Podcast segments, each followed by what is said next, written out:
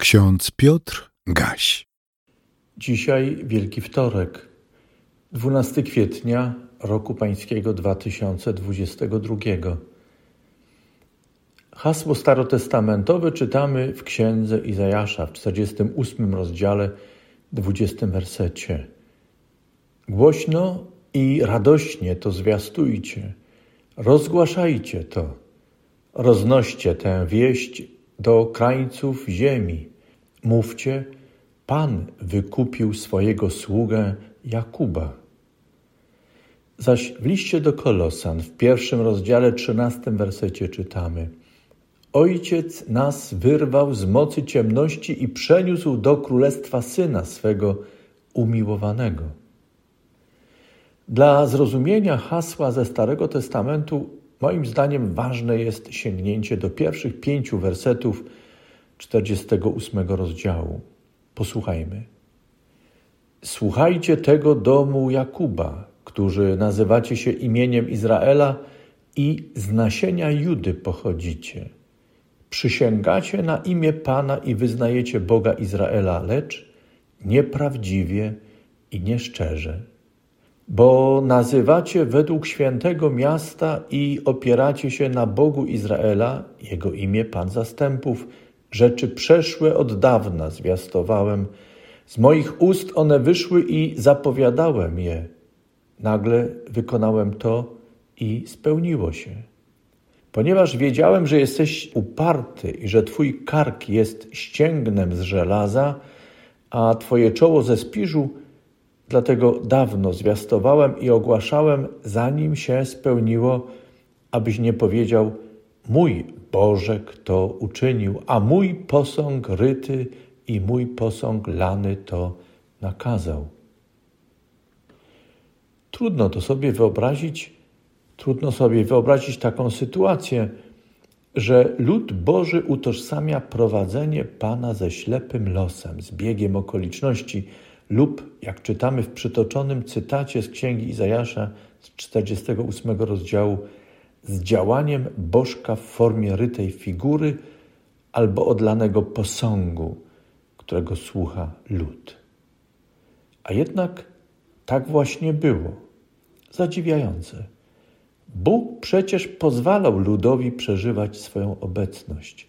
Dom Jakuba, Izrael doświadczał dobroci Pana, cieszył się Bożymi darami, rozlicznymi błogosławieństwami – Dlaczego więc lud w uporze błądził w swoim myśleniu, a swoje powodzenie przypisywał bożkom? Czemu w swoim myśleniu usztywniał się?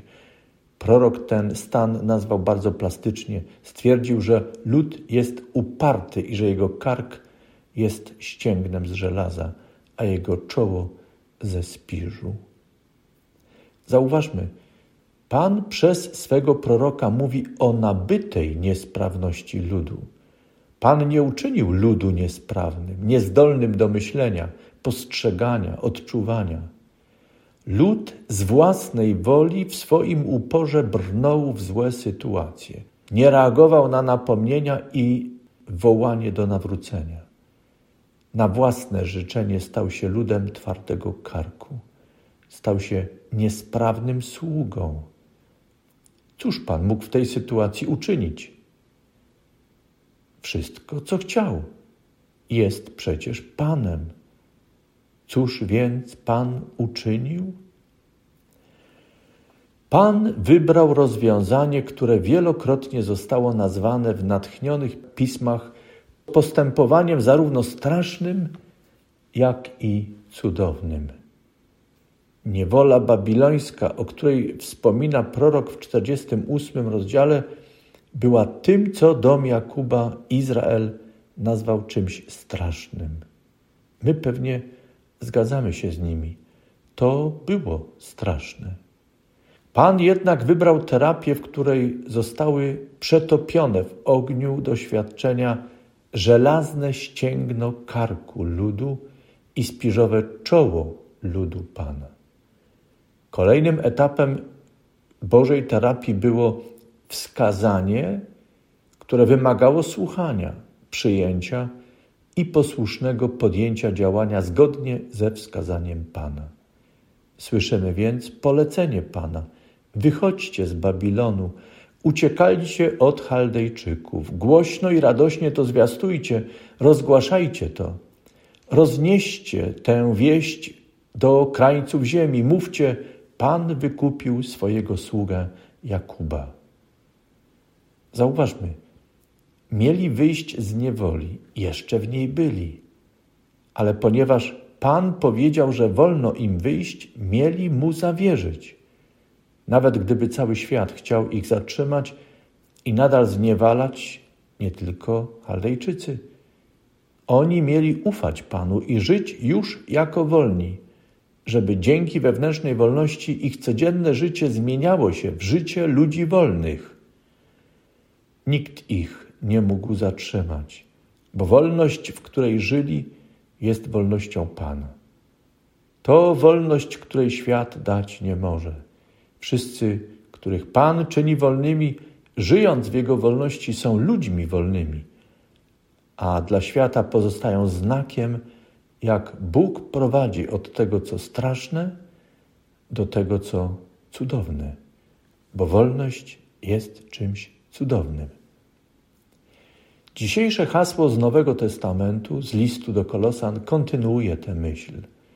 Przypomina nam osobę Jezusa Chrystusa, który stanął w tym świecie w domu Jakuba w Izraelu, pochodził z nasienia Judy. On słuchał Pana. Nie miał twardego karku, jego czoło nie było ze spiżu. Nie potrzebował nawrócenia, bowiem zawsze w doskonały sposób był i jest zwrócony do Boga. Stąd w natchnionych pismach zostaje przedstawiony jako doskonały sługa Pana. Dla wszystkich ludów świata pozostaje jedynym doskonałym wzorcem do naśladowania. On grzechu nie popełnił, ale Pan włożył na niego nasz grzech. Jego dotknął karą za winę nas wszystkich, każdej i każdego z nas. W ten sposób Pan uczynił rzecz straszną. Jednocześnie przez swego Syna Jezusa Chrystusa Bóg w doskonały sposób to, co nas tak bardzo porusza i niejednokrotnie oburza, wywołuje zmagania i wewnętrzny sprzeciw wobec cierpienia Chrystusa, Pan nasz zmienił to, co straszne, w coś cudownego. Zmienia dar, wolność dla każdej i każdego z nas. Chrystus wyprowadza nas z niewoli grzechu, z ciemności i pozwala nam żyć w wolności dzieci Bożych. Oddaje to właśnie dzisiejsze hasło. Ojciec nas wyrwał z mocy ciemności i przeniósł do królestwa syna swego umiłowanego. To jest cudowne. Żeby to dostrzec, i my potrzebujemy Bożej terapii. Módlmy się modlitwą z Bahamów. Panie, przychodzimy tacy, jacy jesteśmy. Oczyść nasze umysły, aby mogły Ciebie wielbić. Oczyść nasze ręce i nogi, abyśmy mogli Ci służyć. I otwórz nasze serca, abyśmy mogli bezwarunkowo Cię kochać i wielbić. Amen. Więcej materiałów na www.trojca.waw.pl